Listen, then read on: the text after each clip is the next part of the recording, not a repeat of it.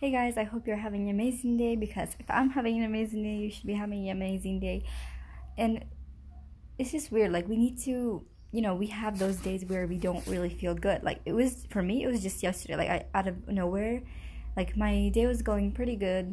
And then, um, I mean, I guess there was a small reason, but all of a sudden I just felt like kind of, you know, down and stuff. So, but today I'm like happier than ever. So, just you know you have to accept those kind of days because it, it really like makes you appreciate the other days. Like yesterday i was really feeling down and now i'm happy so you know what i mean? So yeah.